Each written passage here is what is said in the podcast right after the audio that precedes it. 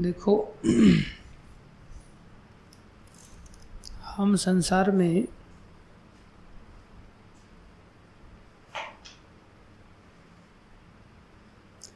भूल जाते हैं।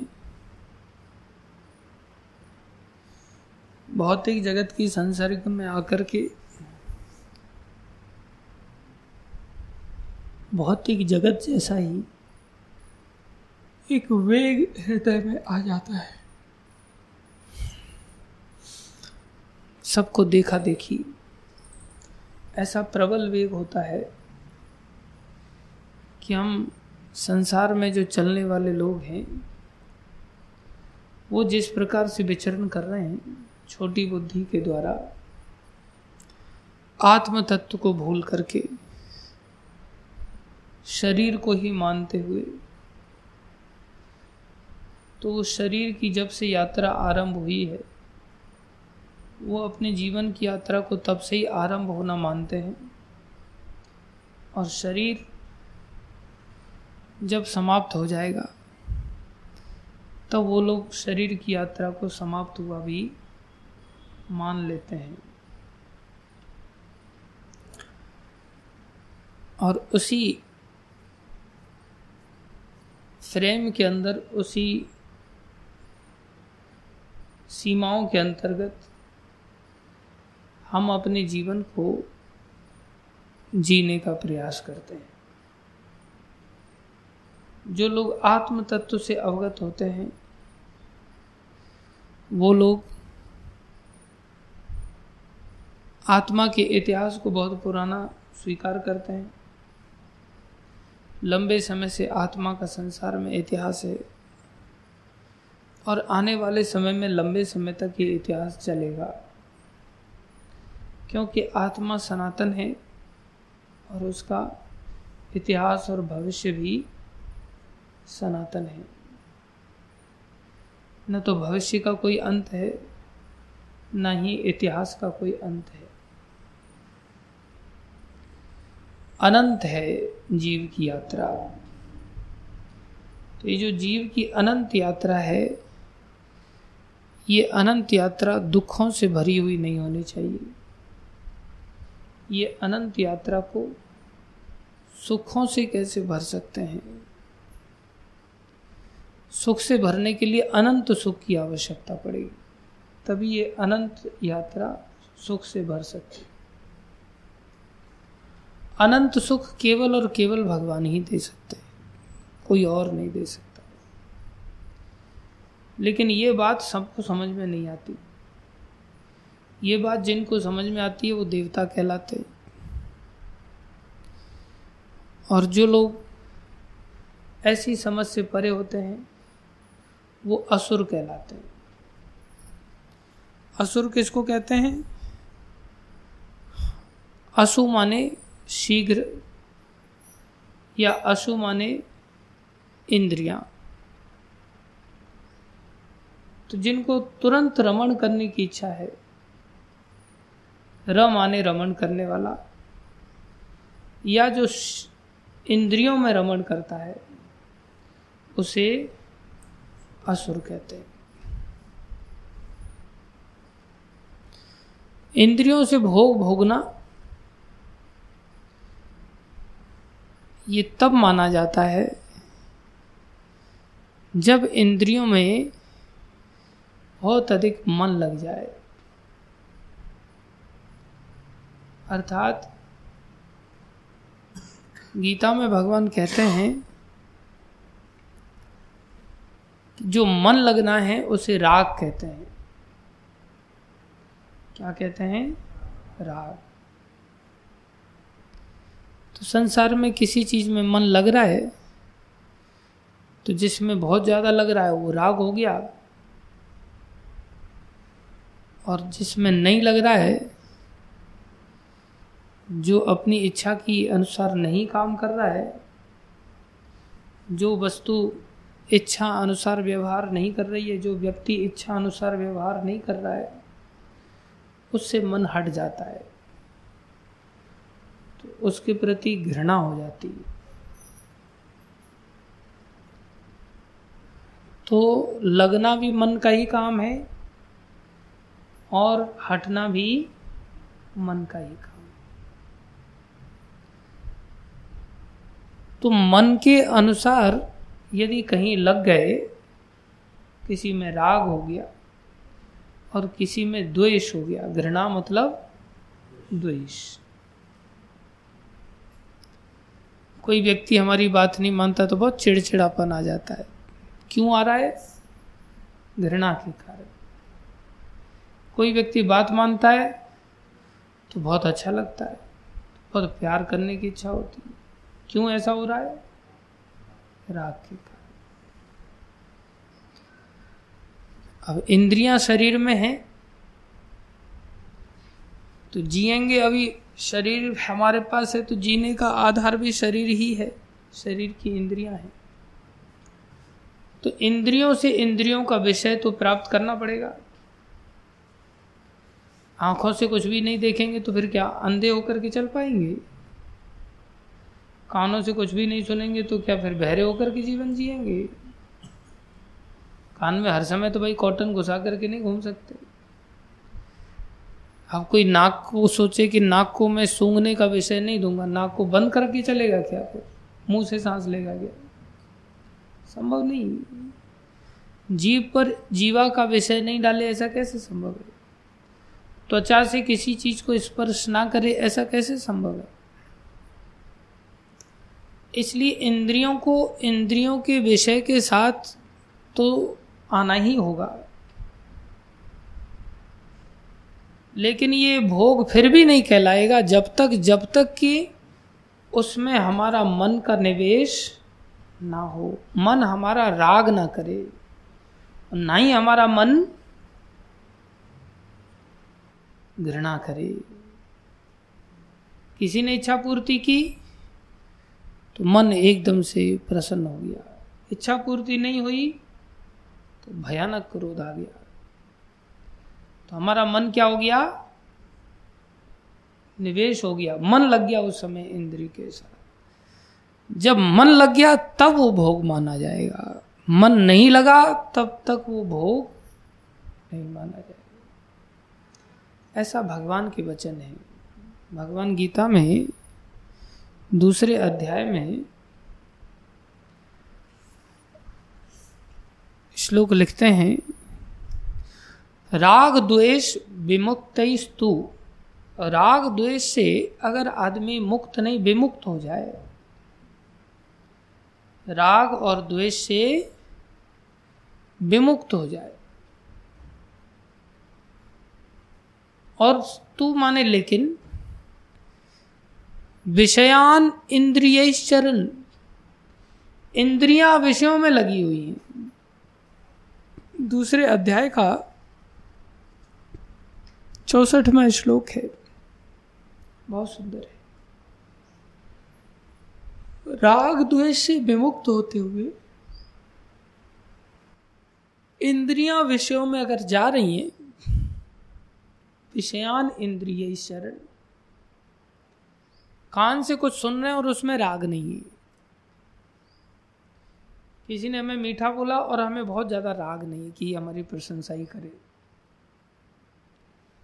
कान से गाली सुन रहे हैं और उसमें घृणा नहीं है, द्वेष नहीं इसने गाली कैसे दे दिया? समान चित्त बना हुआ है। ऐसी दशा में वो अच्छा शब्द सुनते हुए भी प्रभावित नहीं होगा। और बुरा शब्द सुनते हुए भी प्रभावित नहीं सुन तो रहा है, लेकिन ना अच्छे से कुछ उसके जीवन में परिवर्तन आएगा, ना ही बुरे से परिवर्तन आएगा। इसलिए कहा, राग, द्वेष, विमुक्त तू लेकिन विषयान इंद्रिय चरण राग, द्वेष से मुक्त है मतलब मन नहीं रहा। मन नहीं विषयान इंद्रिय शरण, इंद्रिया विषयों में लगी हैं। फिर भी उसे आत्मवश्य, उसने मन को वश में कर लिया है। विधेय आत्मा, अर्थात लगा हुआ है विधेय माने जो बताया गया उसमें। लगा हुआ किसमें है? जो बताया गया है, उसके अंदर। जो विधान दिया है, विधान के अंतर्गत कार्य कर रहा है। आत्मवश्य विधेय आत्मा, इसका लक्षण क्या होगा? बोले, प्रसादम अधिगछति उसको भगवान का प्रसाद मिल जाएगा। वो भगवान का प्रसाद मतलब कृपा पात्र बन जाएगा। अन्यथा विषयों के कारण वो भगवान के प्रसाद से वंचित रहेगा, उसको कभी भगवत प्रसाद की प्राप्ति नहीं होगी। फिर भगवान के प्रसाद से क्या होगा? ऐसा प्रसाद अगर मिल जाए किसी को तो क्या होगा? बोले, प्रसादे सर्व दुखा नाम ऐसा जब प्रसाद मिल जाए, पैंसठवा श्लोक तो ऐसे प्रसाद से क्या होगा? सर्व दुखा नाम उसके सारे दुखों का अंत हो जाएगा। हानि रस से उपजाए थे अर्थात हानि का पैदा हो जाएगी। हानि मतलब नाश। प्रसादे सर्व दुखा नाम प्रसाद से सारे दुखों की हानि मतलब खत्म हो जाएँगी। फिर क्या होगा? प्रसन्न चेत सो, उसका चित्त कैसा हो जाएगा? प्रसन्न हो जाएगा। ही आशु शीघ्र प्रसन्न हो जाएगा। बुद्धि पर अवतिष्ठते, उसकी बुद्धि फिर स्थिर हो जाएगी। बुद्धि कैसी हो जाएगी? स्थिर बुद्धि वाला व्यक्ति बन जाएगा। तो भगवान के प्रसाद से क्या होता है? दुखों का नाश होता है। अब दुखों का नाश के लिए क्या करना पड़ेगा? बोले, भगवान का प्रसाद चाहिए। प्रसाद कैसे मिलेगा? प्रसाद मिलेगा एक काम करने से। क्या है वो? राग और द्वेष से छूट जाने से। कैसे मिलेगा प्रसाद? राग और द्वेष से छूट जाने से।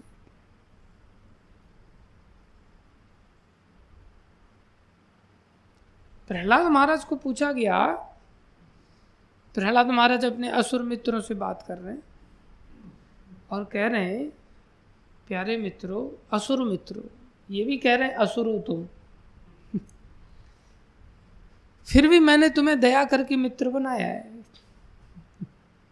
एक भक्त कैसा होता है? असुर उसको कहते हैं जो इंद्रियों में रमण करे। इंद्रियों के आनंद को आनंद समझे और एक भक्त ऐसे लोगों को अपना मित्र बना लेता है। क्या सोच, सोचते हुए मित्र बनाता है? इनका भला कैसे होगा?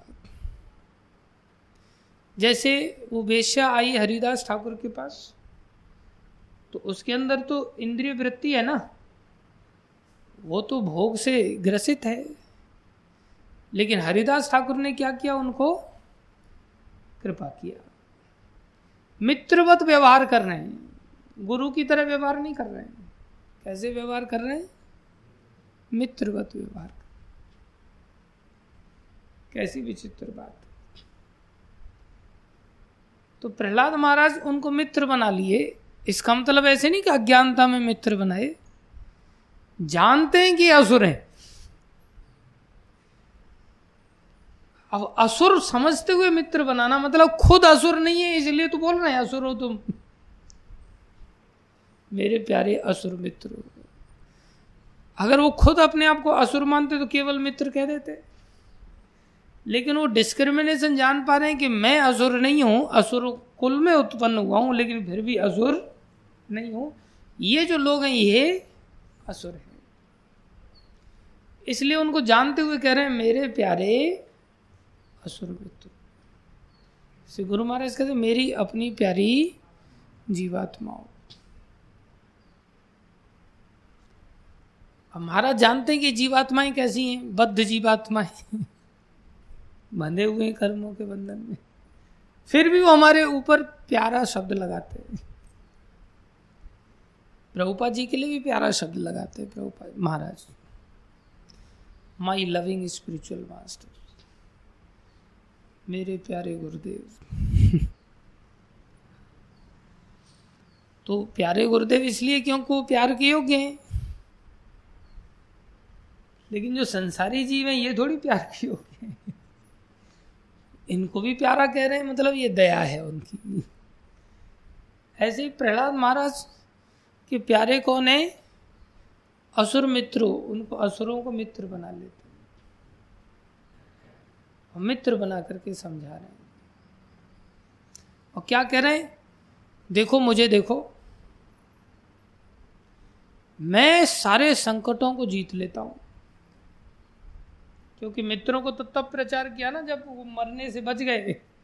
लाख प्रयास करने पर मार ही नहीं पाए तो बच गए तो फिर वो जाकर के बता रहे मुझे देखो,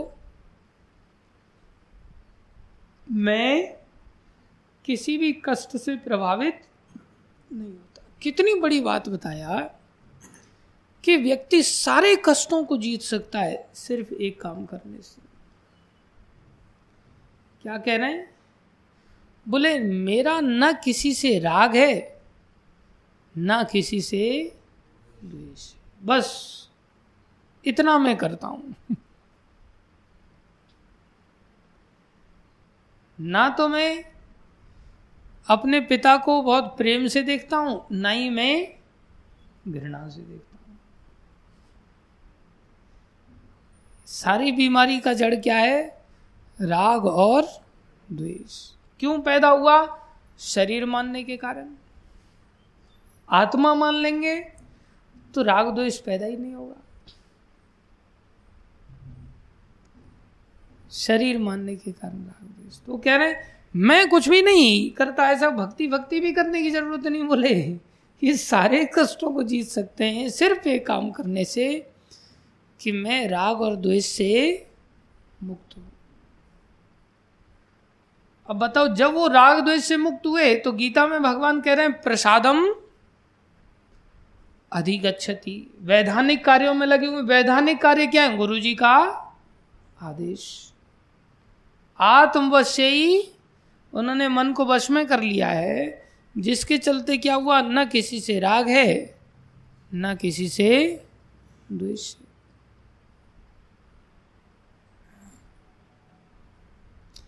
अब संसार में भक्तों को राग करते हुए देखा जाता है और भक्तों को भी द्वेष करते हुए देखा जाता है।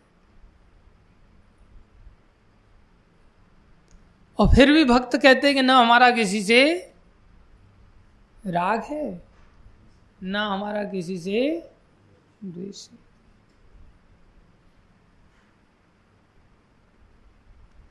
अब देखा अचानक से सांप आ जाए और भक्त गए, हम किसी से घृणा नहीं करते। और सांप आ जाए।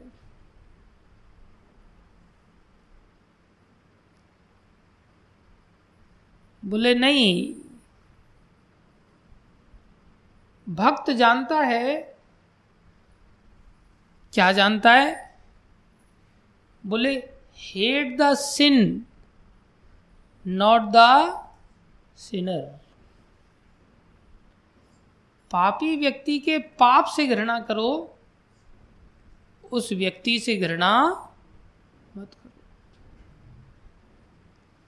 तो उसको जो सर्प का शरीर मिला है, किस कारण से मिला है? पाप के कारण मिला है।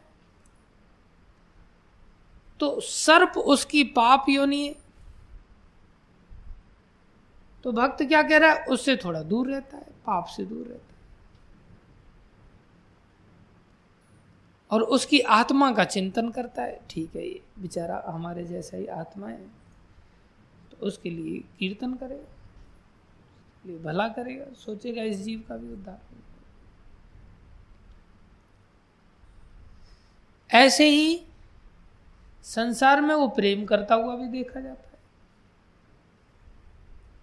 तो प्रेम किससे कर रहा है वो? बोले, प्रेम भी उसका हेतु इंद्रिय तृप्ति नहीं होता। उसका हेतु प्रीति का, उस जीवात्मा का उद्धार मात्र होता है।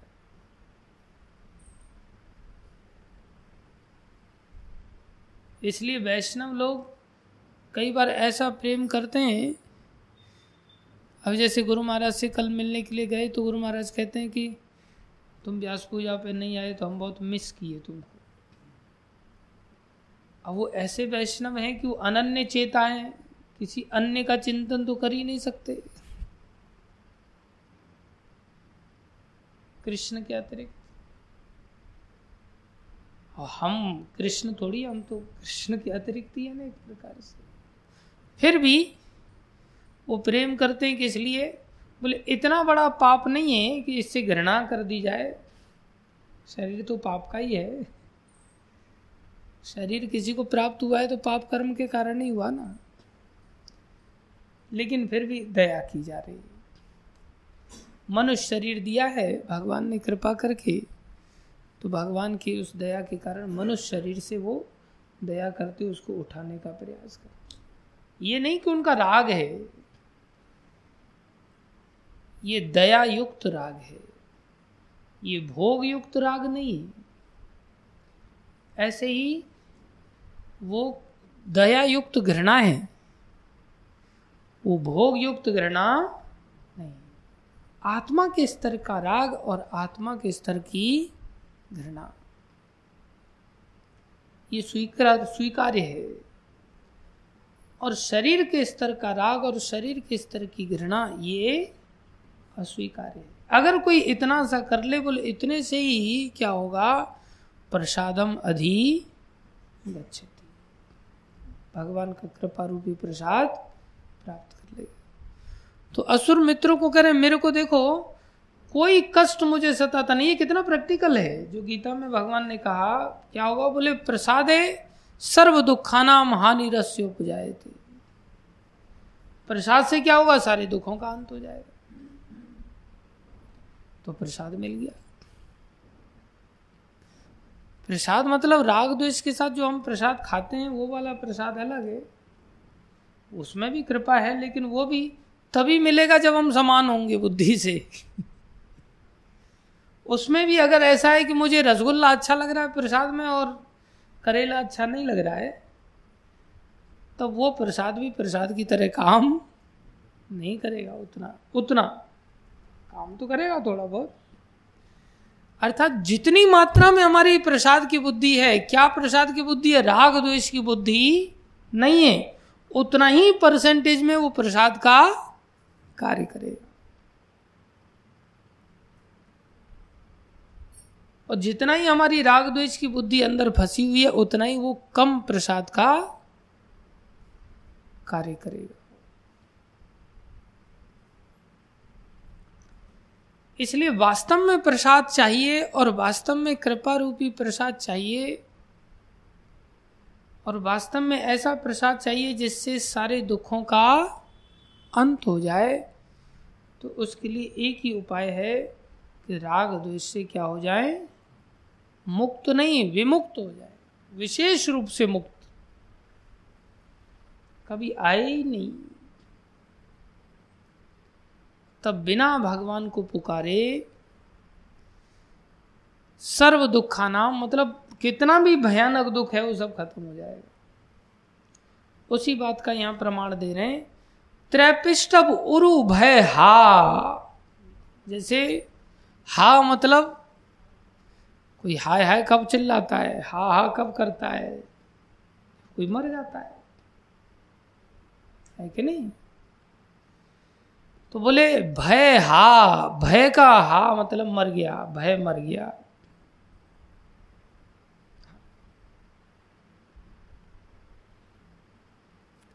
जैसे वो बाली मर जाता है ना तो तारा उसकी पत्नी रोती है। बाली हा तो मर गया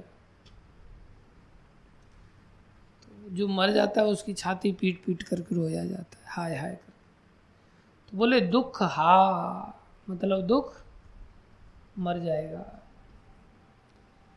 इसी बात को भगवान गीता में और जगह कहते हैं। क्या कहते हैं? दुख, हा, कहाँ आता है?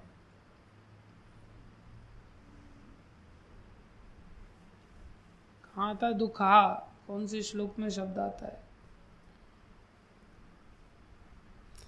युक्त आहार विहारस्य युक्त चेष्ट सर्वदा।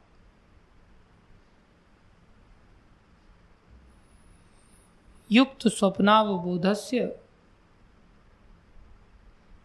आगे योगो भवती दुख। योग में दृढ़ हो जाओ, इससे दुखों का क्या हो जाएगा?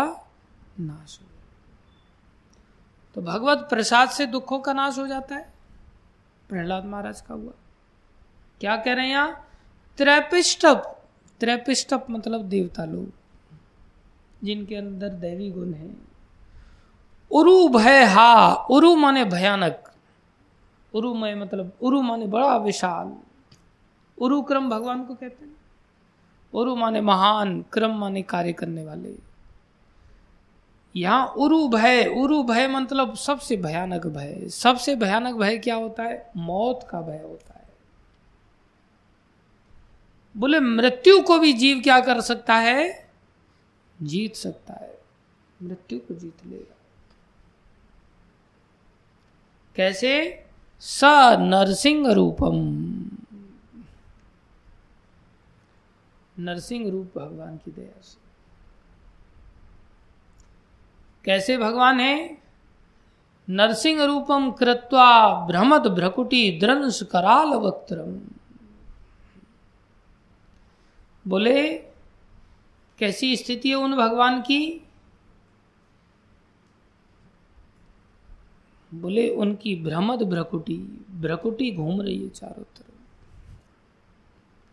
भौएँ उनकी घूम रही और द्रंष्ट उनके दांत। ऐसा लग रहा है चूरन बना देंगे। कराल वक्त्रम मुख।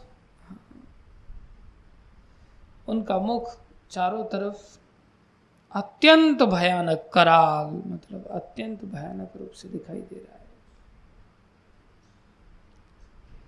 दैत्येन्द्रम आशु गदया गदा के साथ अभिपतंतम। बोले, पास में ही आरात जो पास में खड़ा था हिरण्य कश्यपु गदा लेकर के उसने प्रहार किया, ऊरौ निपात्य विददार नखैर स्फुरंतम। विदीर्ण कर दिया, विददार कर दिया। उसकी अंतड़ियों को भगवान ने नाखूनों से अंत कर दिया।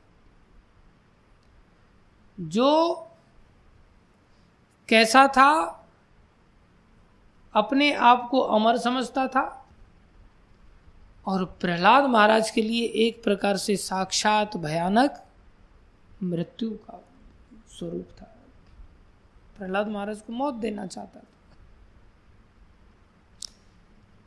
अब मौत तो हम भी किसी को दे देते। लेकिन हम ऐसे शक्तिशाली नहीं है कि हम देवताओं को भी मृत्यु दे सके, सबको मृत्यु दे सके। लेकिन हिरण्यकशिपु ऐसा शक्तिशाली था कि वो किसी को भी मृत्यु दे सकता था। ऐसा हिरण्य कश्यपु प्रहलाद महाराज का कुछ भी नहीं बिगाड़ पाया। क्यों नहीं बिगाड़ पाया? क्योंकि प्रहलाद महाराज ऐसे महान भक्त हैं कि वो राग और द्वेष से मुक्त है। कैसे हैं? राग और द्वेष से मुक्त है। जब हम ऐसे हो जाते हैं, तब हम मौत को जीत लेते हैं। नहीं तो मौत भी जन्म लेती है। मृत्यु का भी जन्म है, शास्त्र के आधार बोले, मृत्यु? मृत्यु भी जन्म लेती बोले हाँ मृत्यु भी जन्म लेती मृत्यु का जन्म कब होता है? बोले, जब हमारा जन्म होता है, तब मौत का जन्म हो जाता है। जात से ही ध्रुवो मृत्यु। गीता में भगवान बता रहे हैं, दूसरे ही अध्याय के सत्ताईसवें श्लोक। जात ही ध्रुवो मृत्यु ध्रुवम जन्म मृत जैसे ही किसी व्यक्ति का जन्म हुआ, ध्रुवो मृत्यु, उसकी मृत्यु अवश्यम भावी है। जन्म लेते ही उसकी मौत ने जन्म ले लिया। इसलिए मृत्यु का भी जन्म होता है। हम सब पैदा हो गए, जन्म ले लिया हमने तो हमारी मौत ने भी जन्म ले लिया। और मृत्यु का भय सबसे ज़्यादा भयानक है। उस मृत्यु के उरु भय का नाश अगर कोई करना चाहता है तो क्या करना पड़ेगा? तस्माद अपरिहार्य अर्थे। अर्जुन को भगवान कह रहे हैं, बोले, ध्रुवम जन्म मृत से और जिसकी मृत्यु हो गई, उसका जन्म निश्चित है। इसलिए अर्जुन क्या करो, और ये दोनों ही दुखदायक हैं। मौत के बाद, जन्म लेना है, जन्म के बाद मौत होनी। और ये न जाने कितने समय से चला आ रहा है। हमारे पेट का पानी नहीं हिलता अभी, क्योंकि हम सोचते ही नहीं। मृत्यु कितनी भयानक है, जो बड़ी तेज़ी से आ रही है। इसलिए अगर ऐसे दुखों से बचना है, कैसे ये दुख? उरु भय रामायण में भी कहा, जन्मत मरत दुस्साह दुख होई। जन्म लेने में और मरने में दुस्साह दुख होई। मतलब सहन सीमा से परे है, उसलिए उसको दुस्सह कहते हैं। सहन नहीं किया जा सकता। मूर्छित हो जाता है जब कोई चीज़ सहन नहीं होती तो बेहोश हो जाता है। ऐसा भयानक दुख प्राप्त होता है, ऐसा दुख कैसे दूर होगा? तस्माद अपरिहार्य अर्थे। अर्थात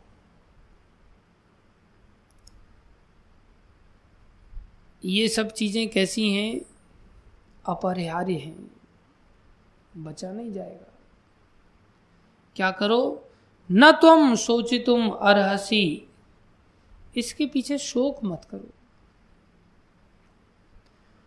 और कुछ ऐसा करो जो हम कह रहे हैं। इसमें मत डूब जाओ कि ये मरेंगे, तुम मरोगे, या ये जिंदे होंगे। क्या होगा? कैसी संतानें पैदा होंगी? सब लोग मर जाएँगे। इन सब चीज़ों का शोक मत करो। जो हम कह रहे हैं, वो काम करो। क्या कह रहे हैं भगवान? बोले, तुम आदेश का पालन करो मोह ममता से बाहर आ जाओ और आज्ञा का पालन करो। इतना सा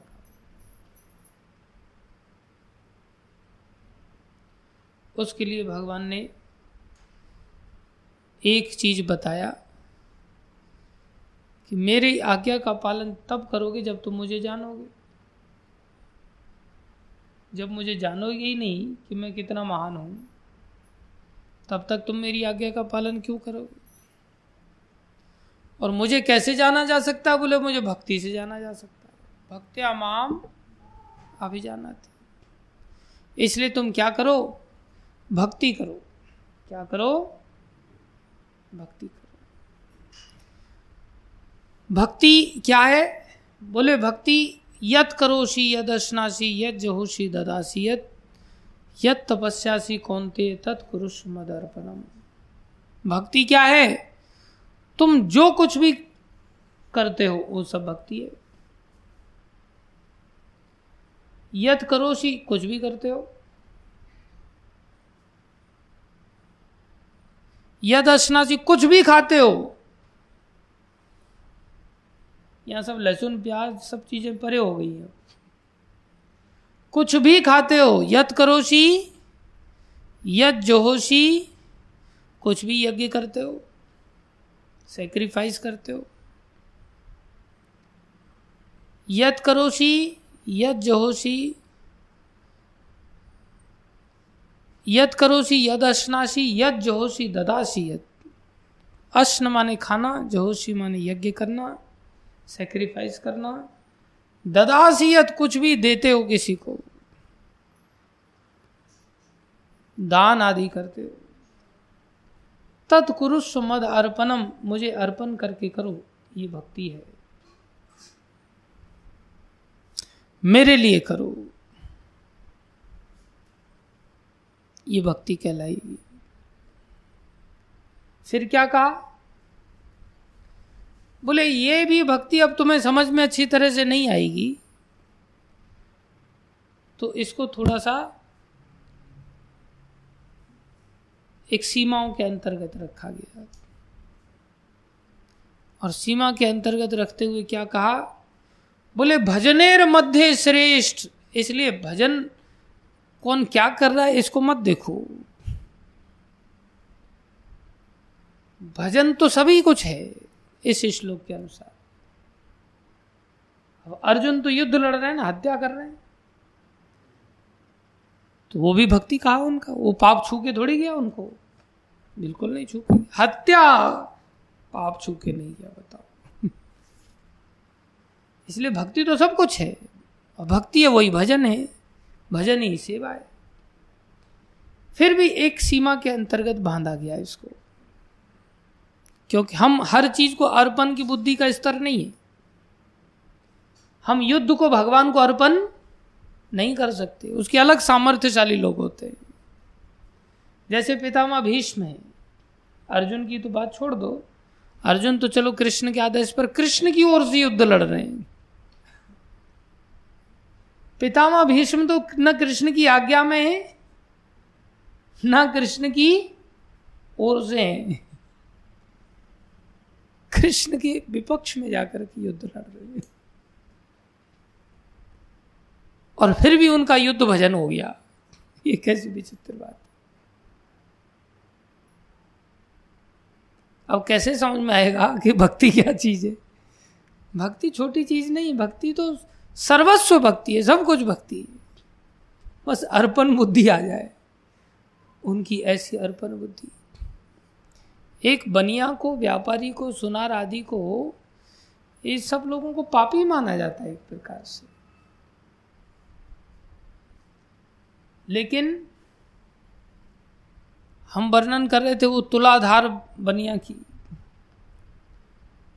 जो जाजली ऋषि को कहा गया आकाशवाणी के द्वारा कि आप उस बनिया के पास जाओ, वो ज्ञान देगा आपको।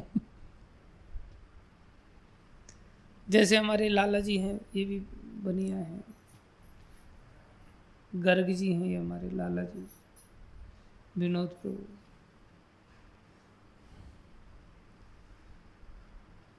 तो अर्पण बुद्धि होनी चाहिए। पूरे घर को ही उठा करके लेके आ गए आश्रम में। ट्रक भर के ले। सब चीज़ें आप ले लो कुछ चीज़ें मेरे कमरे में पहुँचा दो बस। सामान सेट करना थोड़ा सा। जो हमें लगता है वो सामान हम रख लेते। बाकी आप सारा सामान सेट कर लो। अच्छी बात। अर्पण बुद्धि सबकी नहीं होती। सब अर्पण हो जाए तो सब भक्ति हो जाए। और सब अर्पण होता नहीं, इतनी सामर्थ्य नहीं। तो फिर भक्ति को एक सीमा दिया गया। बोले, फिर इसमें भी एक ताकतवर चीज़ है। बोले, भजनेर मध्य श्रेष्ठ नव विधा भक्ति। ऐसे सब भजन में सबसे श्रेष्ठ क्या नवदा भक्ति। क्या है? नवदा भक्ति। ये कैसी शक्ति रखती है? बोले, कृष्ण दीते कृष्ण प्रेम कृष्ण दीते धरे महाशक्ति। कृष्ण प्रेम के साथ कृष्ण को देगी और ऐसी इसकी महाशक्ति है। तो नवदा भक्ति को पकड़ लो। और नवदा भक्ति में भी क्या बोले? तार मध्य सर्वश्रेष्ठ नाम संकीर्तन। उसमें भी सर्वश्रेष्ठ क्या है? नाम संकीर्तन। अब ऐसा प्रसाद अगर हमें चाहिए, भगवान की कृपा चाहिए तो समान बनना पड़ेगा, तब प्रसाद मिलेगा ना। भक्ति से ही तो भगवान को जाना जा सकता है। अब ऐसी भक्ति है ही नहीं तो करें तो क्या करें? वो नहीं हो रहा, वो नहीं हो रहा, वो नहीं हो रहा, संसार में सब फंस जाते हैं। तब बोले आप खींचते लाओ अपने आप को और इस चीज़ में अर्पण कर दो। किसमें? नाम में लगा दो अपने आप को। किसमें लगा दो? नाम में लगा दो। और नाम में ऐसा लगाओ कि निरपराधे लैले नाम, पाए प्रेम धन। बिना अपराध के अगर नाम लोगे तो ये प्रेम इसमें भी कंडीशन तो है। और बोले, बिना अपराध के भी अगर नहीं ले पा रहे तो कोई नहीं। इससे भी ऊपर उठा दिया। अपराध के साथ लो।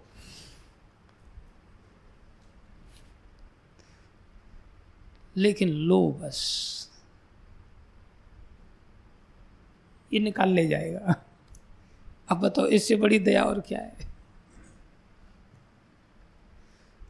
बोले अच्छा लगे या अच्छा ना लगे? क्या लो? नाम लो बस। अपराधों से बचते हुए ले लेते हो तो और अच्छी बात है, फिर तो प्रेम धन बहुत जल्दी मिल जाएगा। नहीं तो फिर बचना मुश्किल तो अपराध कौन कौन से? तो बोले, नाम के दस अपराध होते कितने अपराध होते दस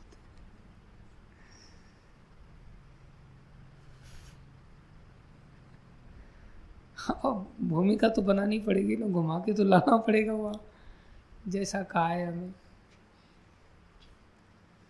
तो नाम अपराध दस होते हैं। कौन से नाम अपराध होते पहला नाम अपराध होता है सबसे पहला। इससे बचना चाहिए सदा। अब नाम अपराध नाम से ही संबंधित होगा। तो सबसे पहला अपराध है उन भक्तों की निंदा करना।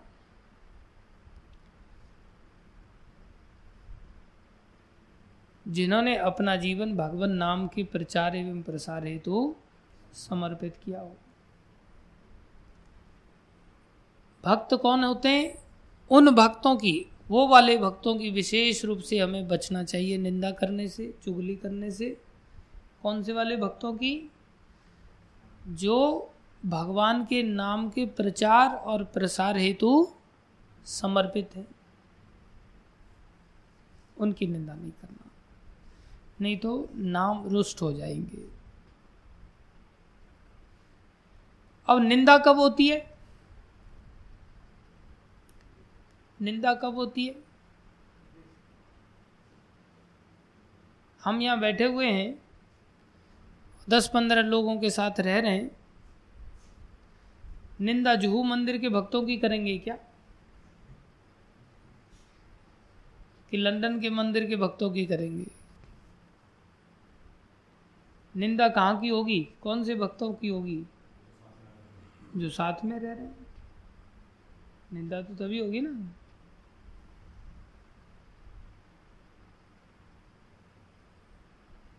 अब निंदा तभी होगी मतलब निंदा की संभावना होगी तभी तो निंदा से बचने के लिए कह रहे हैं। निंदा की संभावना ही अगर खत्म कर दी जाए तो फिर निंदा से बचने की क्या ज़रूरत है? अर्थात, पहले ये दर्शा रहे हैं, इस अपराध की समझ ऐसे होनी चाहिए। इस अपराध से हमें पहले ये कह रहे हैं कि पहले तो तुम निंदा की संभावना पैदा करो। क्या करो? संभावना पैदा करो। फिर बचो।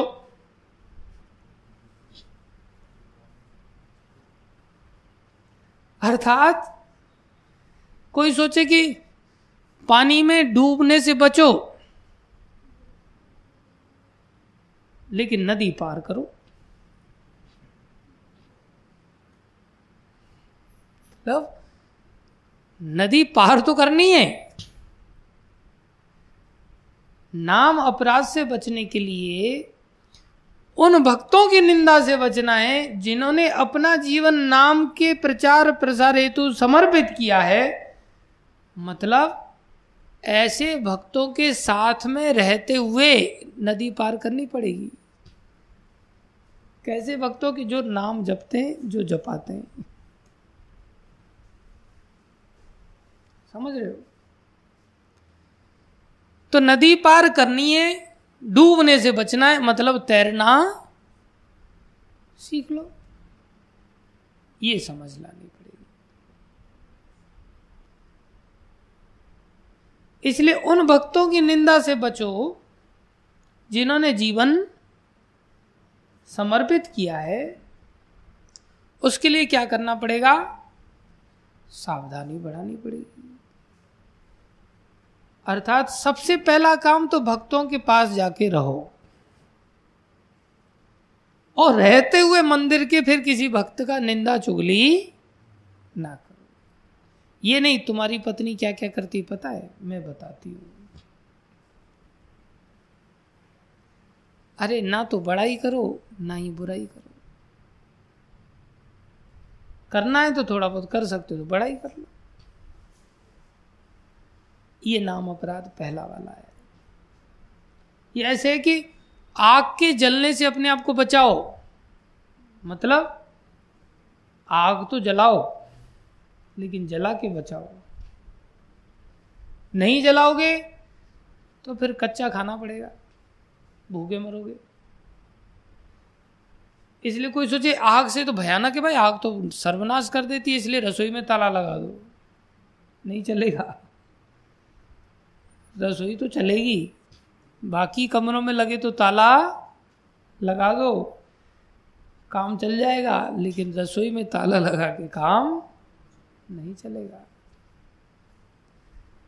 और आग जलाते हुए, भोजन पकाते हुए फिर बचाओ कि भाई कहीं धोती न जल जाए, साड़ी न जल जाए, ये न हो जाए, वो न हो जाए। ये याद रखो।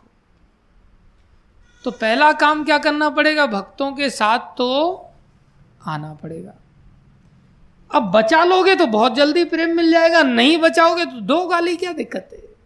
कोई चिंता नहीं, करो निंदा, अपराध के साथ भजन करो। लेकिन मंदिर छोड़ के मत जाओ। पड़े रहो। उसके कारण हालत तो खराब होगी, आदमी रह ही नहीं पाएगा मंदिर में। अपराध उसको लेके भगाएँगे। सामर्थ्य है तो फिर करो निंदा, क्या दिक्कत है? टिके रहो। लेकिन टिक नहीं पाएगा। इसलिए बेहतर है निंदा ना करें। दूसरा नाम अपराध क्या है? शिव, ब्रह्मा आदि देवों के, नाम को या उनको, स्वयं को, भगवान नाम के बराबर या भगवान नाम से स्वतंत्र मानना। अब भगवान और भगवान का नाम अभिन्न है। नाम और नामी अभिन्न है। क्यों? क्योंकि नामी ने नाम के अंदर अपनी सारी शक्तियाँ अर्पण कर दी।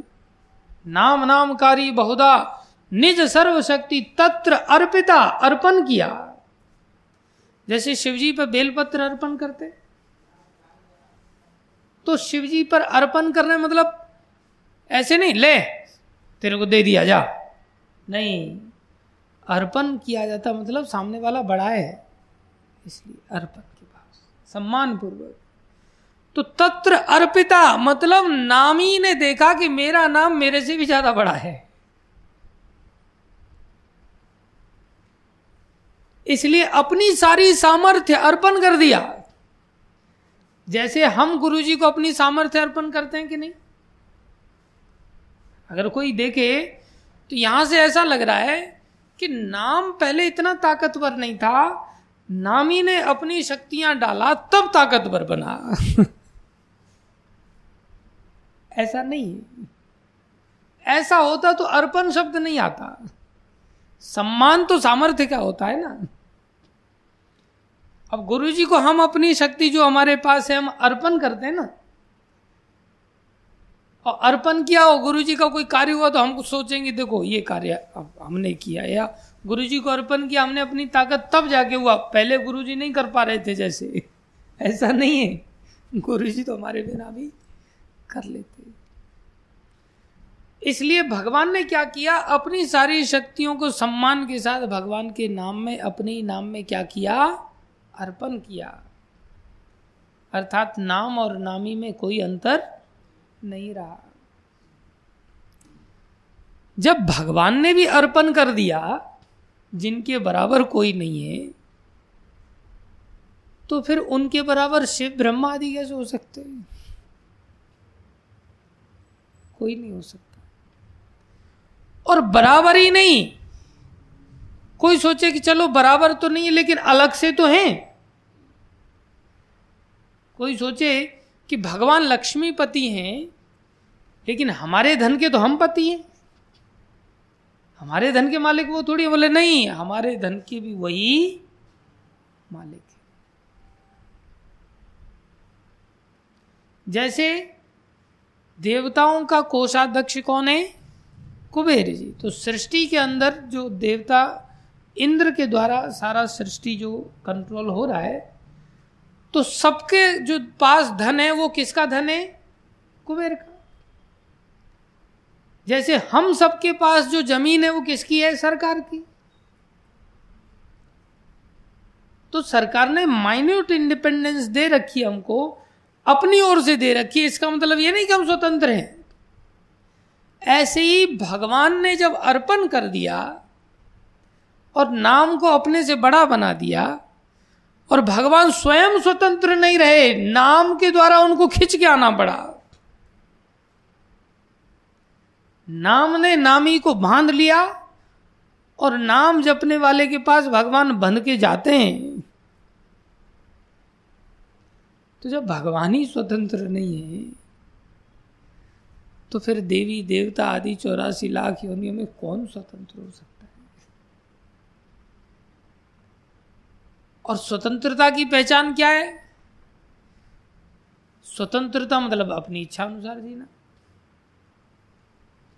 अर्थात सूर्य अपनी इच्छा अनुसार जीते हैं क्या? बोलो। नहीं। इंद्र अपनी इच्छा अनुसार जीते हैं क्या? ब्रह्मा जी अपनी इच्छा अनुसार जीते हैं क्या? शंकर जी अपनी इच्छा अनुसार जीते हैं क्या? नहीं। ये सब भगवान की आज्ञा का पालन करते हैं। तो दूसरा नाम अपराध से बचो मतलब? बाबा, शिव ब्रह्मा भी स्वतंत्र नहीं है, तुम कौन से खेत की ऐसी महान आत्मा निकल के आ गया कि तुम्हारी जब इच्छा होती है तब सेल मारता है गाड़ी उठाता है निकल पड़ता है, तेरी औकात क्या है? खोपड़ी फोड़ दी जाएगी। ऐसा दुस्साहस मत करो। अगर कर रहे हो तो फिर तुम अपराध कर रहे हो। क्या कर रहे हो? फिर भगवान आसानी से मिलने वाले नहीं। ये कौन सा अपराध है? दूसरा वाला।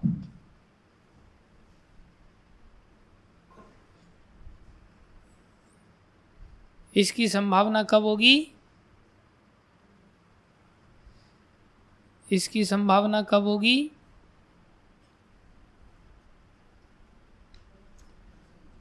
जब हम स्वतंत्रता पूर्वक जीवन जी रहे होते हैं संसार में। तो जब हम स्वतंत्र हैं तो हम सोचते हैं, सब स्वतंत्र हैं, अपनी इच्छा अनुसार सब जी सकते बोले, तुम मेरे को मत कुछ को मैं तुम्हें तुम्हें कुछ नहीं कहता नहीं। इससे बचना पड़ेगा।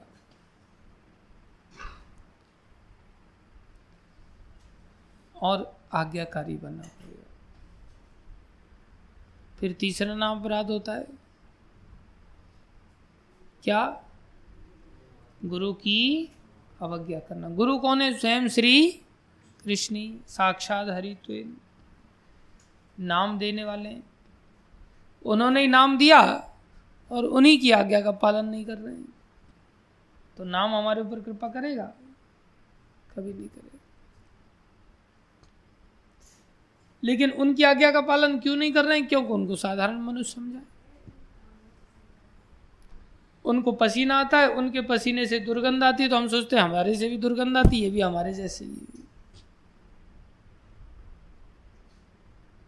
वो खाते हैं, हम भी खाते हैं। वो बढ़िया व्यंजन कई बार वो वो भी ज़्यादा खा जाते हैं तो हमको लगता है, देखो, ये भी हमारे जैसे ही, साधारण। नहीं उनको साधारण मनुष्य समझना ये भी क्या है? अपराध। चौथा नाम अपराध। वैदिक शास्त्रों का खंडन करना। खंडन कब करेंगे? खंडन करने की संभावना कब होगी? हर अपराध की पहले संभावना तो पैदा करो। तीसरे नाम अपराध की संभावना कब होगी? जब गुरु होंगे, जब गुरु धारण ही नहीं किए तो अपराध से बचने का मतलब क्या निकलता है? गुरु धारण करने के बाद गुरु जी की आज्ञा का पालन हर हालत में करना है। चौथे नाम की अपराध की संभावना कब होगी? बोले, वैदिक शास्त्रों का खंडन करना। अरे, खंडन तो तब करेंगे जब वैदिक शास्त्र में लिखा क्या ये पता हो। जब किताब उठा करके कभी देखा ही नहीं तो खंडन क्या करेंगे? इसलिए शास्त्र को पढ़ना और फिर शास्त्र को पढ़ करके खंडन करना मतलब उस बात को जो शास्त्र कह रहा है, हम नहीं मानते। खंडन मतलब खंड खंड कर देना, टुकड़े टुकड़े कर देना। नाश कर देना, स्वीकार नहीं करना चीज़ को। किसी की बात को स्वीकार न करना मतलब उसकी बात का खंडन करना। तो शास्त्र के वाचनों को हम अपने जीवन में स्वीकार नहीं कर रहे हैं मतलब हम क्या कर रहे हैं? शास्त्र का खंडन कर रहे हैं शास्त्र को पढ़ नहीं रहे तो वचन क्या है? पहले तो यही नहीं पता चलेगा। और जब पढ़ लिया, वचन पता चल गया और फिर भी उसे पालन नहीं कर रहे मतलब खंडन कर रहे ये क्या है? नाम अपराध है। पांचवा नाम अपराध? हरि नाम को काल्पनिक समझ मतलब पहले तो इसको पढ़ना पड़ेगा हमें। फिर खंडन से ऊपर उठना पड़ेगा। स्वीकार करना पड़ेगा, जीवन में अंगीकार करना। पांचवा नाम अपराध है, भगवान नाम को काल्पनिक समझना। अब ये वास्तविक है या काल्पनिक है, ये तो तब प्रश्न उठेगा जब जपना चालू करेंगे। जब जीवन में नाम ही नहीं आया, ग्रहण ही नहीं किया, नाम जपते ही नहीं, नाम बोलते ही नहीं तो फिर ये काल्पनिक है या वास्तविक है, ये कैसे प्रश्न उठेगा? इसलिए पहले नाम जपना चालू करना पड़ेगा। फिर जो काल्पनिकता है, ये दूर होगी। नहीं दूर हो रही है तो अपराध के साथ जप रहे यार हो कुछ नहीं रहा ये नाम ऐसे ही तो नहीं कहीं।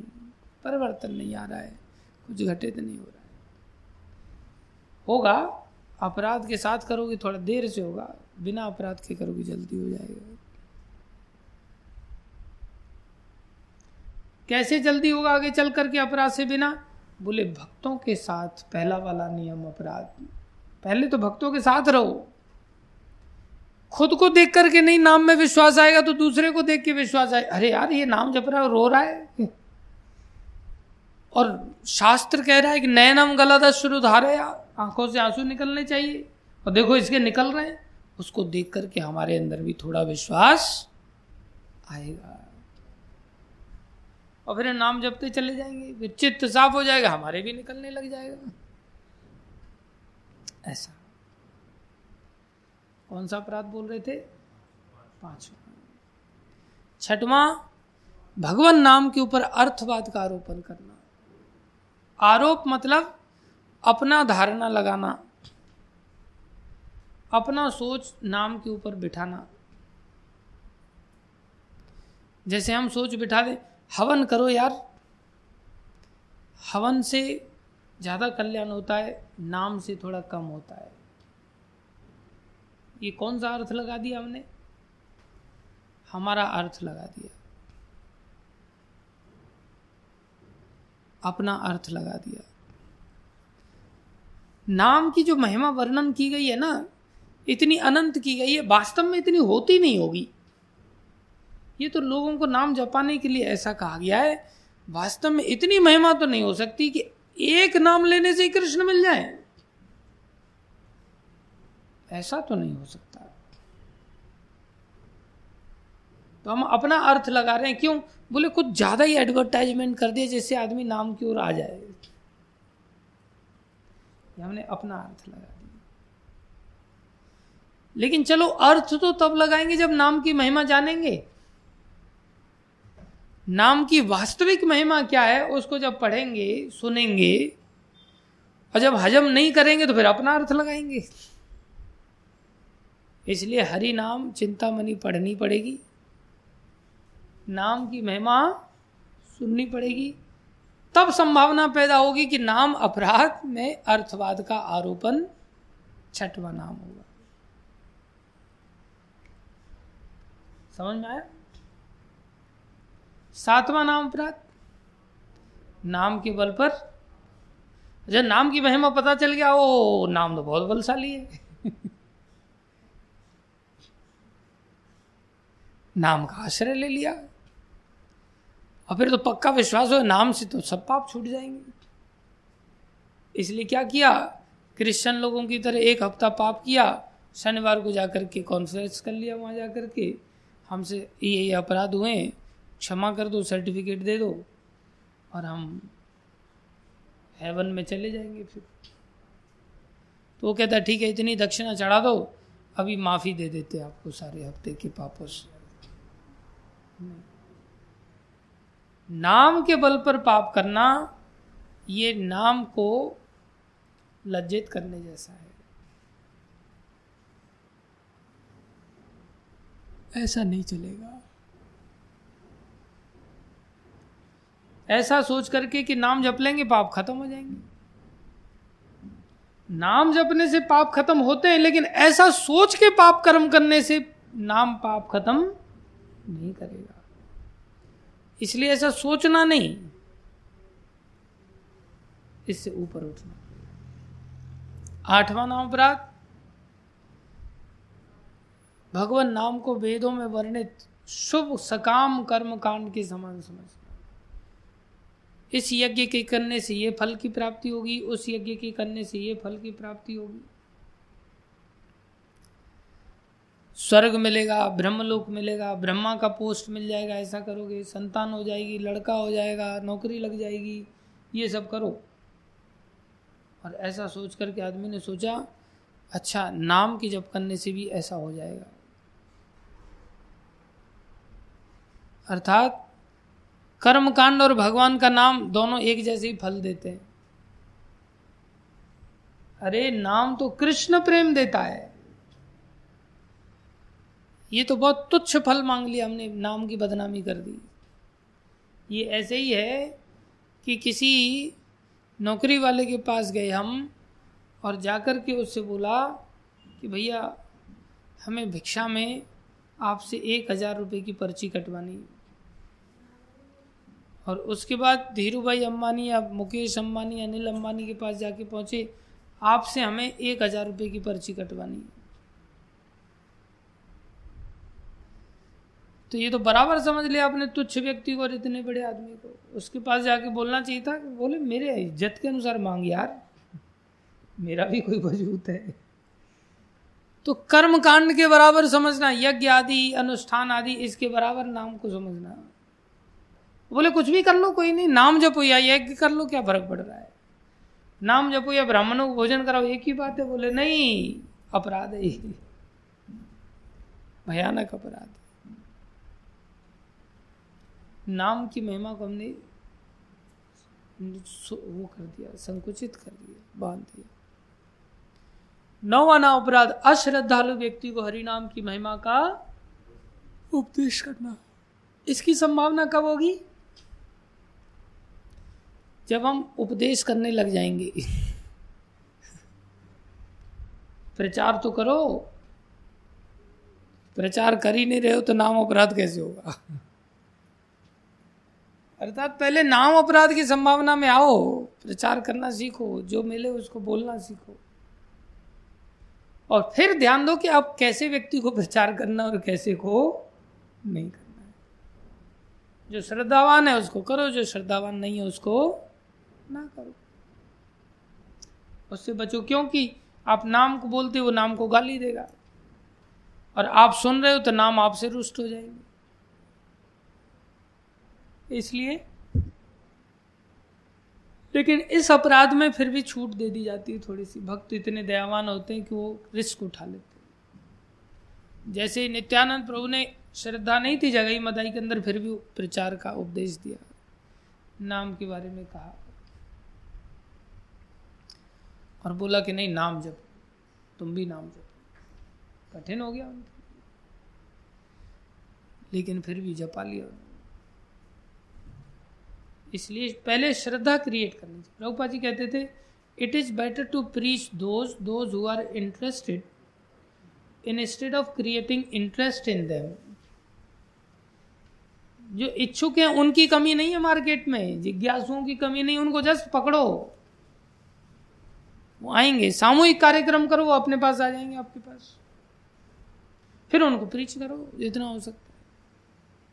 अब किसी के अंदर इंटरेस्ट नहीं, ज़बरदस्ती हाथ धो के पीछे पड़े तो अपना भी समय नाश कर रहे हो। और वो इंटरेस्ट लेगा नहीं।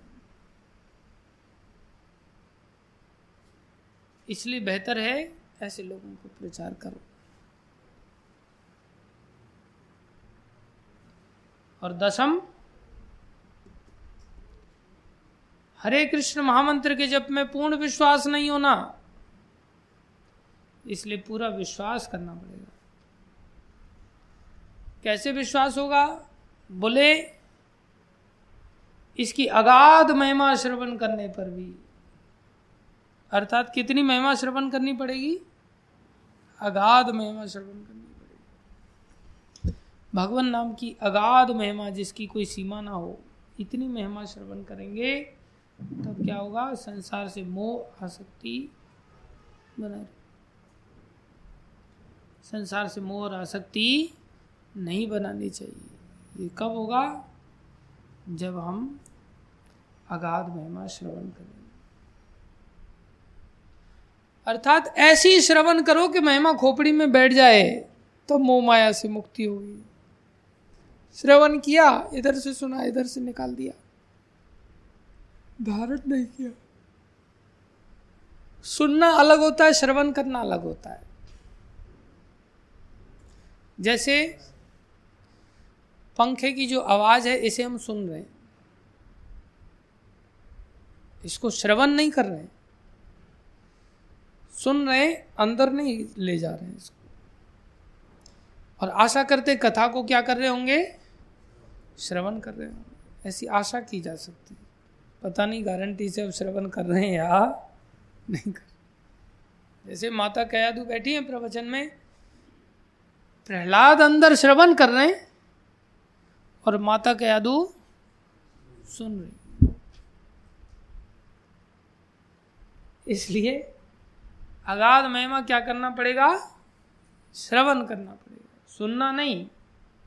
सुनना कब होता है? जब हम बैठे हैं ज़बरदस्ती। क्लास लंबी चली जा रही है। ऊपर से जा रहा है, सब बोर मार रहा है, पक रहे हैं एकदम से। यार, कब पीछा छूटेंगे? तो कभी कभी कान इधर से आ जाते, शब्द इधर से आ जाते, इधर से आ जाते, और हम बिल्कुल आधे आधे समाधि में डूबे रहते हैं। उस समय हम कथा को क्या कर रहे होते हैं? सुन रहे, जैसे रात को सोते समय कई बार लोग लगा देते हैं मोबाइल आदि के अंदर। और सोते और ऐसे सो जाते हैं, ऐसे सो जाते हैं। सुबह उनको पूछो, क्या सुना तो पता ही नहीं क्या सुना। वो क्या हुआ था? सुना था। श्रवण नहीं किया था। तो ये श्रवण की पद्धति है। हम सभी को ये इन किन प्रकार श्रवण करना चाहिए और राधा रानी का आश्रय लेना चाहिए। इन नाम नाम अपराधों से बचकर के अगर हम ऐसी आराधना करेंगे तो हमारा निश्चित उद्धार होगा। नहीं करेंगे तो फिर कोई फ़ायदा नहीं। भागवत महापुराण की जय, शिल प्रभुपाद की जय, श्री गुरु महाराज की जय। अनंत कोट